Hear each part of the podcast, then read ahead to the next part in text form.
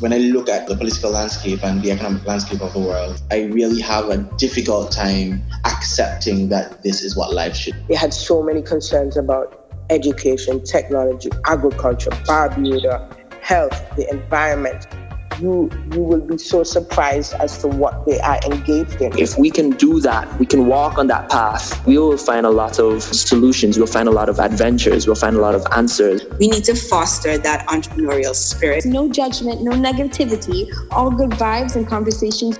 All this and more right here on Grassroots Radio.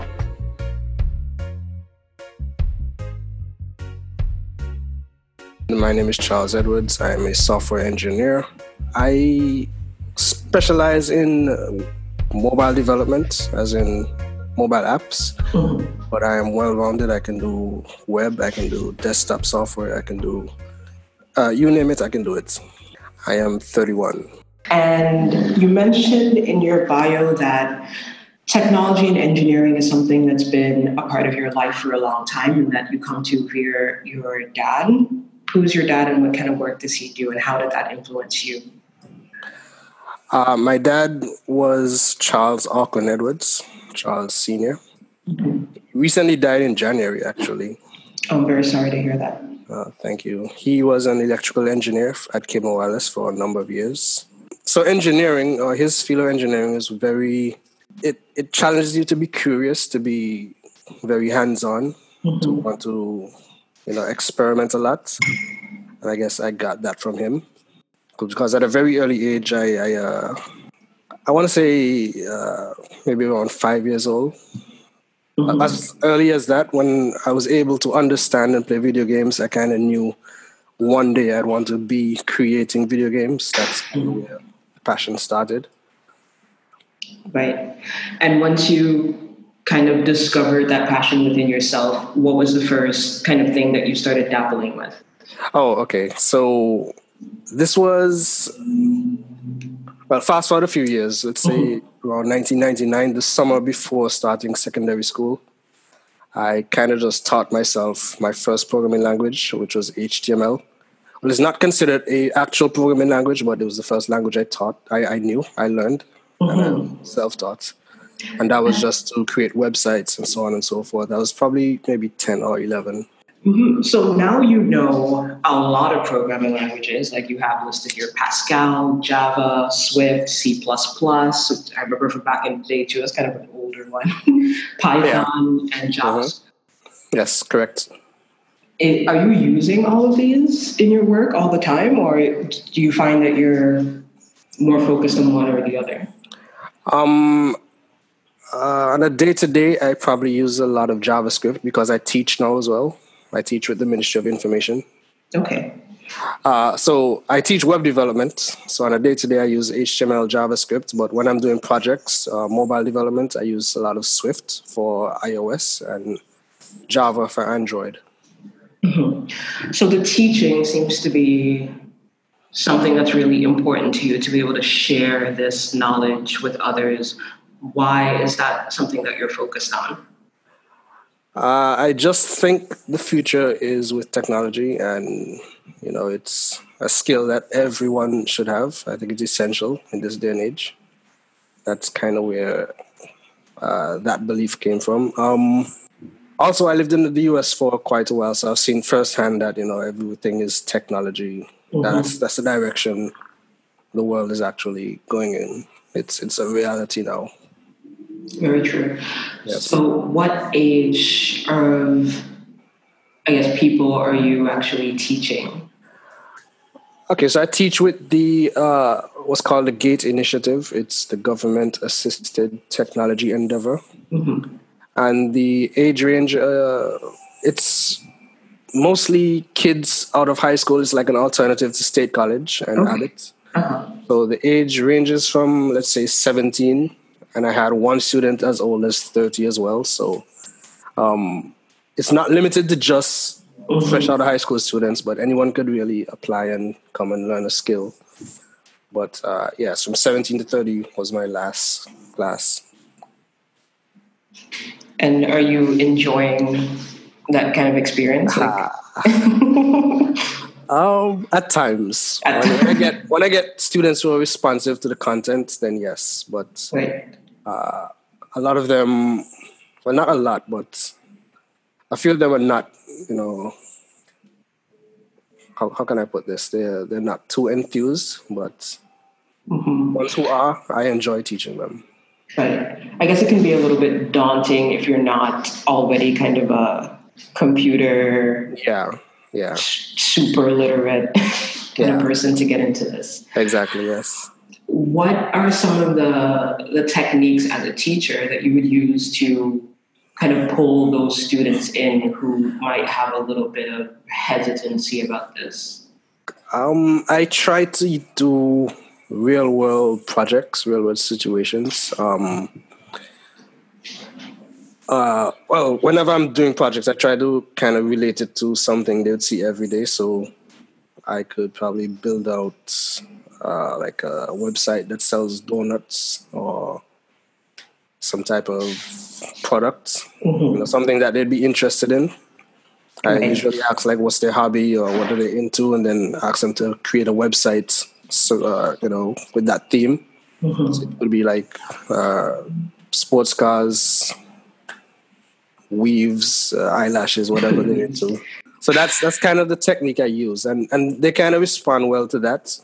You know, putting things together that they're actually interested in. That, that kind of, yeah. Yeah. And have you had any students kind of go on to, you know, build their own actual products after taking your class? Yes. So a final project for them is to create a website on their own with all of the different techniques have they've learned uh, in the duration of the, the class. So oh, before I get to that, it's a six month project. It's a, like an accelerated program. Okay. Yeah. So they don't really have that much time to learn too many things, but little that they do know, I have them put it in practice. Good trial by fire, basically. Yeah. Excellent. And you are also behind the creation of Pocket Antigua. Is this something that you're doing on your own, or do you have partners in that venture? That is a team effort uh, for Leotech, myself and my two business partners. But I am the only uh, tech techie guy. So Okay. I yeah, so bulk of everything falls on me. Right. So you built Programming, it. yeah. Mhm. From scratch, the back end, the front end, everything was done. And so your partners are helping with like the promotion Uh, well- of it. Yeah, promotion, marketing, finance, that type of those are the aspects of, you know, running a business. That's that's where they come into play. Okay. So shout out to Brent and Levon, Brent O'Keefe and Levon Lewis. Yeah. Okay. And what kind of was the idea behind Pocket Antigua? Like, what was the genesis of that Okay. particular product? Okay. Um so as I mentioned before, I lived in the US and one oh, I lived in DC. And one summer I was over in New York where Brent lived and we were just hanging out, you know, chilling. And the question came up, uh, are you going home for summer? Right. Always. Yeah. Mhm. Yeah. And he asks, I'm not sure, you know, when is White Fest? Mhm. And none of us knew. Mhm. That's kind of how the idea spawned. Like, you know, there should be some like location where all this type of information is just central, where you can just go and like find out what date this is, what date that is, where this is, where that, you know. So Yeah. it eventually started off as like an events kind of thing. Okay. And uh, I want to say like two years after the ticketing app came out, so we kind of shifted focus to business places, you know, how to find them, directions, so on and so forth. That's really cool. Good. So, in total, how long has Pocket Antigua from kind of when you first started programming it to today? How long has it been in existence? Uh, okay, I began programming it in August of 2016. That's when I began, and I launched June 2017. Okay, so like, Yeah, roughly Two, two, two and years. half years. Yeah, Mhm. yeah. Okay, so that's pretty quick. And it is a very popular app now. So in not a lot of time, you've really taken off with that. Yeah. Yeah. Um, most of the people that I have interacted with about it, they they they're excited about it. They they've like, you know, Antigua really needs this. So I guess that's how popularity grew. It word of mouth, and also uh, I think it's a pretty decent app. Yeah, I would have to agree with that. yeah, it's, it's it's pretty well built. You know, the person kind of knew what they were doing. I, I believe. the person yourself. well, you're very well trained, so we would expect that you know what you're doing. Yes. You also got it in your family, so double up. That is true. Yes, one of the things I always try to enforce in my students is to know your stuff. You, it's very important that you know your, you know, your SH1T. Mm-hmm. It's very important. Especially in technology, you have to know what you're doing. You have to know things inside out. That's I'm a purist, so I uh, that's the way I teach. Mm-hmm. It's one thing to be like, you know, out there saying that I can do this or I can yes. do that, and then quite another thing to have to put your name and your reputation behind an actual product that's out yes. there in the market that people exactly. can interact with for themselves. And that's really where the proof is. Yes. Not so much, you know, having the particular credentials or whatever under your belt. It's what can you do with this and yes. is it going to work? Exactly, exactly.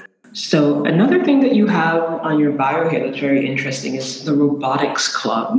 This is something that you participated in when you were doing your yes. degree in computer science. Yeah, I was a member of the robotics club in university. Um, it was essentially a bunch of nerds just gathering around, uh, working on a bunch of different projects and speaking about comic book movies from time to time.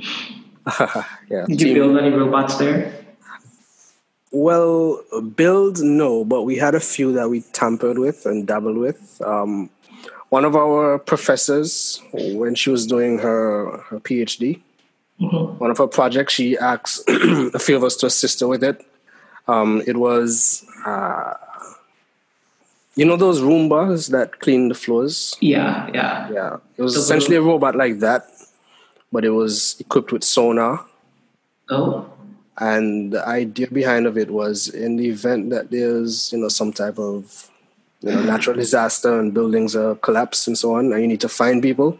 Mm. You could put a bunch of these robots uh, have them, you know, use sonar and kind of map out the room, so you know where the debris is, where you know people may be, so oh, on and so forth. And they all, yeah, they would all connect and communicate with each other while they map out, you know, the rooms. so mm-hmm. that was built using, uh, well, I think C, the original C language, mm-hmm. software for that. So yeah, that's one of the projects we worked on. Very interesting. Yeah, and this was um, I want to say 2012 before you know uh, before drones and right yeah all these things were really that popular. Mm-hmm. I don't. Were there any drones on the market in 2012?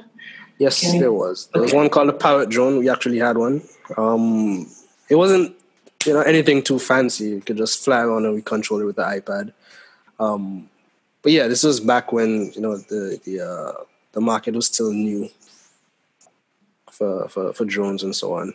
Another another interesting idea we had. One day we were brainstorming and uh, came up with this idea about you know having a cupboard with some RF uh, RFIDs on it, and as mm-hmm. you put things into the cupboard, you scan them in, and then scan them out as you take them out. And if you're running low on something, the cupboard would send you an email or text or whatever. And again, this is back in 2012, and a few years later, there are smart fridges that do the exact same thing. Mm-hmm. So, you know, if, if, if we had just, you know, worked on somebody's ideas, we probably would have been millionaires by now. Very true, but I'm sure you have a lot more million dollar ideas in your head. I'll take that. Okay. Tell me about this one day accelerated programming bootcamp that you've been doing for Android development in Antigua. So, kind of who's the market for that, and what gave you this idea, and what kind of comes out of a, such an intensive program? Okay. Um, that was actually a. Okay, so th- before I even start, there's an organization in Antigua called Silicon Wadadli. I don't know if you ever heard. Yeah, I've heard of them. I know Andrew Domet. We worked together in the past. Okay. Yeah. Okay. Okay. Okay. So Sven is the, I think, the current president, and Ashton is the chairperson. I don't know if you know Sven James and Ashton Phil. Yeah, I think I went to state college with him. Okay. Okay. Okay. Okay. Oh. Hey, what year were you at State College? I graduated state college in um, 2005, technically, and then I did an extra year, 2006. Oh. Yeah. I was I was there from 04 to 06. Okay. Okay, small world. Okay, so Sven and Ashton they organized uh, a little like one day training program to just show. It, it wasn't really training, but to just showcase how Android apps are built. It was like uh, maybe uh, a four four to five hour thing. It was like really quickly, just showing you know people who are already familiar with programming how you know to build Android apps from scratch. It, it wasn't. Um, I'm not sure what the uh, the outcome was supposed to be. If it was like to be a, a continuous thing, but it was just one day. Was just testing testing it out. Okay. Yeah. It seems to me like one of the outcomes could be just getting more people interested in doing this kind of thing, especially since it seems like one of your aims in particular is, you know, in talking about bringing Antigua into the digital age, is just Yeah. letting people know that this is an option for them and having more people get interested in this kind of work and Uh-huh. start creating their own products and apps and things to make their lives better. Just to pique interest. Mm-hmm.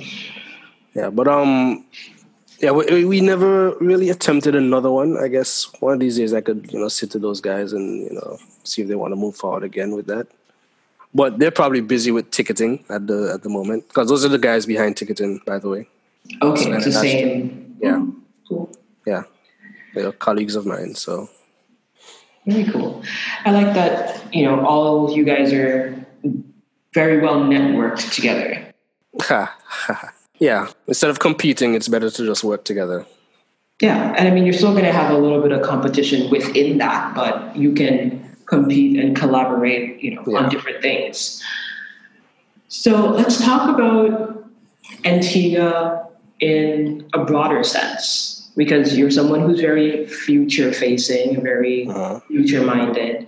And sometimes it seems like Antiguans or the culture generally can be a little resistant to that, or it can be a little, you know, people like people like doing things a certain way, and they don't always like having that disrupted.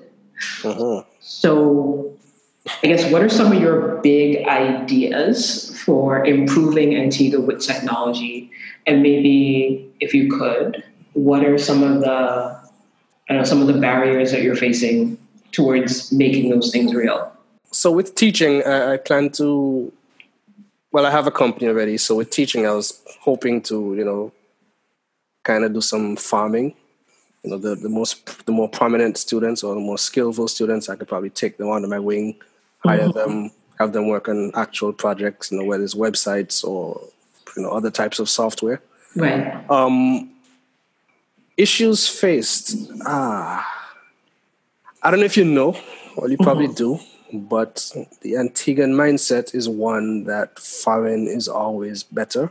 Foreign is always better. Yeah. Yeah. They, they tend to put more faith in the foreigner than their own. I, I really don't know why. Um, I've seen this a lot, especially with uh, government and websites that they, they want created. They tend to outsource it to some, you know, Caucasian male. it's usually the Yes. case. Usually the case. Not to sound racist, but that's usually the case Yeah, we can get where into that. Mhm. yeah when they're you know more than capable young people right here who would do it for you know a fraction of the cost they'd have to pay the overseas person. So that's one of the uh, hindrances i've faced firsthand. Um, and it's one of the reasons why i started my company to kind of show that you know hey there are people here who can do the same exact thing probably even better than who you're paying these you know large sums of money to for mediocre work, and then at the end of the day, you know, two years down the line, you need updates done, and you can't contact these people anymore. You can't find them. You don't know how to right. do it yourself. Mm-hmm. Yeah, yeah. Yeah. There was um there was rumor of this, you know, website that the tourism paid what was it, a few million dollars for. I don't know if you ever heard of that story. I don't know how true it is. Okay. But that was the word around town. Allegedly. Mm-hmm. Yeah, allegedly. um, and you know, if you look at the website, it, it was it, it, was at the time just a you know a simple WordPress website. You know, for millions of dollars. Yeah, exactly, which is crazy. It's totally crazy. Yeah, somebody could have here could have done that. You know, from scratch, no WordPress involved, and probably charge you maybe fifteen thousand, if that much. And is it the same website that they use today? Uh, no, I think they had to redo it. Yeah. Honestly, as somebody living outside of Antigua and trying to find information about Antigua, mm-hmm. like I can tell you, the websites that I encounter there are often not the best. Just recently, I I need to renew my passport, so I was looking for the Antiguan consulate in Canada, and they have like no information on the site really about what the process is, which I can imagine that's one of the most common things that they do, right? Is renew passports for Antiguans living abroad. And yet there's no information on the site about that. It's this website is basically just here to give you a phone number so you have to call somebody. Mm. And then when I contrast that with, you know, the Canadian government's website, which is also not great, but you can at least get a list of documents that you're going to need. Mm-hmm. Certain things you can actually file your application online.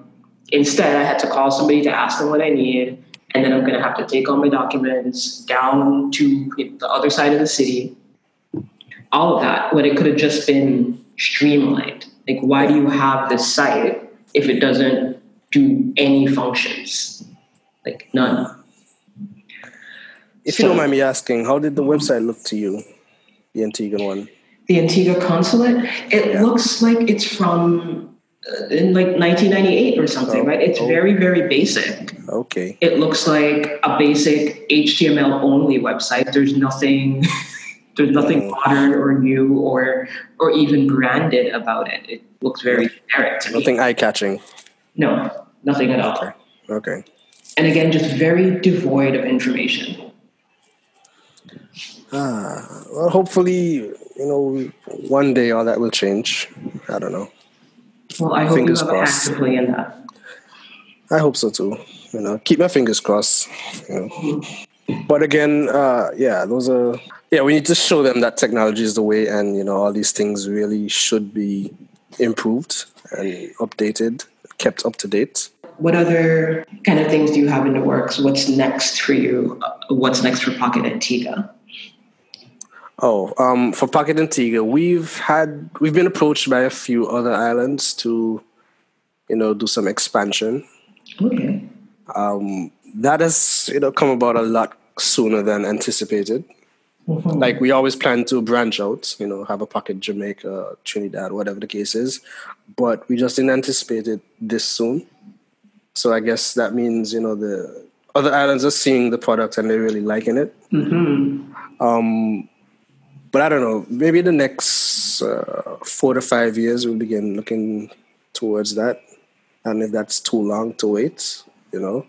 But we want to kind of perfect it in Antigua first before we really branch right. out. Yeah. Mm-hmm. yeah, a few copycats have popped up, so um, yeah, we just want to catch them off guard. While they're following us, we don't, we're gonna just come with a brand new thing and they're gonna be like, "Oh wow, why did we think of that?" Mm, because you're copycats. That's why. Yeah, exactly. yeah, so there's that, and um, I have a few smaller projects I'm working on.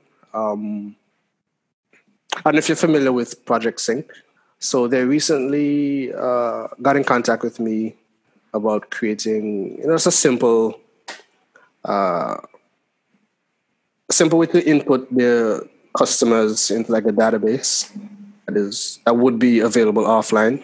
Mm. So yeah, I've just been building that out for them. I'm actually supposed to go meet with them today, later today, to like show them uh, how it's coming and try to integrate the existing database into it. So Okay. as soon as I get off this call, I'm probably gonna head down there. Nice. Yeah. Busy entrepreneur on the go. Yeah, I need more hours in the day actually. Probably went to sleep like after five this morning. After five, Yeah, and I was up by eight. how how are you doing that? and Um, like, what kind of like how often do you do that? Oh, okay. Believe it or not, that is that is the trend for me. Especially okay, two years ago when I was working on, on Pocket, I was sleeping probably maybe six hours in a week. An entire week, I was sleeping for about six hours. In an entire week? Like the entire week, yes. Okay. Yeah, so that, that went on for roughly, you know, a few months. You know, I was a zombie by the end of it. but a very productive zombie, clearly. Uh, I guess. I guess. So, what are you doing, like, to kind of maintain yourself while you're working these kind of crazy schedules? Um, I don't know. I, I just kind of have a passion for programming, so I kind of just enjoy it. I don't even notice the hours are flying by. That's pretty beautiful. You're in like your your zone, right? Yeah. Um, Brent would often say I'm a machine. You sound a little bit like a machine. I guess. Like I- shut down for a little while, reboot, up again. yeah. So, what kind of advice would you give to a young person who is curious about this kind of work, not really sure where to start? What would be the first step that you would advise that person to take? Okay, a young person, like if you're fresh out of high school, I would recommend looking into GATE. This- That's the initiative put on by the Ministry of Information. Uh, the courses offered there are Cisco, Microsoft, and well, programming and new media. New media essentially is uh, photography, graphic design, videography, um, and you know, starting your own vlogs, like a YouTube channel. That type of stuff. That's that's what they're trying to focus on. Um, Cisco is networking, and at the end of the uh, course, you could actually take the test to get certified. Okay. So yeah, so the Cisco and the Microsoft, there's the certification options at the end of the course. Take the, the exams and certified by Microsoft or Cisco themselves. Um, so yeah, that would be my advice to young people. If if when I was 18 or 17 or whatever, somebody was somebody told me that you know there would be a developer teaching you how to program, you actually a stipend, I would have been all over that. I would absolutely been all over that. So um, whoever is listening, that's my uh, recommendation to you guys. Check out the GATE initiative run by the Ministry of Information. Yeah, Minister Nicholas is doing a good job with that, I think. Is there a cost associated with that? No, you get a stipend for coming. Oh, Students so get a you stipend. Get paid. Yes. So guys, if you want to to get learn. paid to learn programming or new media or any of that great stuff, network systems, I think you also mentioned, check out the Yeah, Cisco program. and Microsoft. So it teaches you the entire Microsoft suite. I think the, the entire Office 365 uh, suite of apps. Right. Know, yeah, they teach you all of that. So at the end of it, you could like go into a business with a really colorful resume.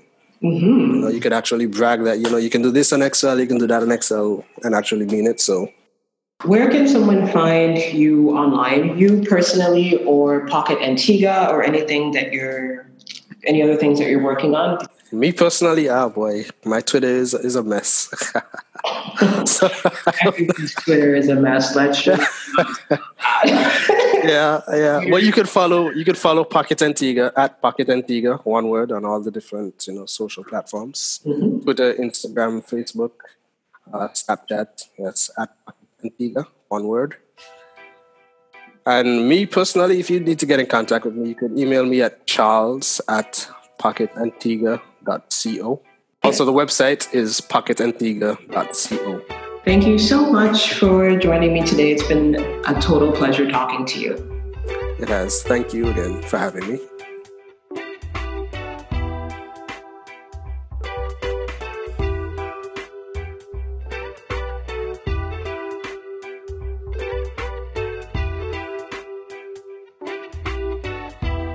Thank you for listening to this episode of Grassroots Radio. If you enjoyed the conversation, show some love and help spread the word. You can do that by subscribing on Apple, Google, YouTube, Spotify, or wherever you get your podcasts. Already subscribed? Consider leaving a five star review. It helps other people find the show. If you have an idea for someone you want to see featured or a topic you want us to cover, let us know. DM us on Facebook, Twitter, and Instagram at grassrootsanu or email us at thenewgrassroots at gmail.com. For more about NGR, visit us at thenewgrassroots.com. Until next time, this is Grassroots Radio.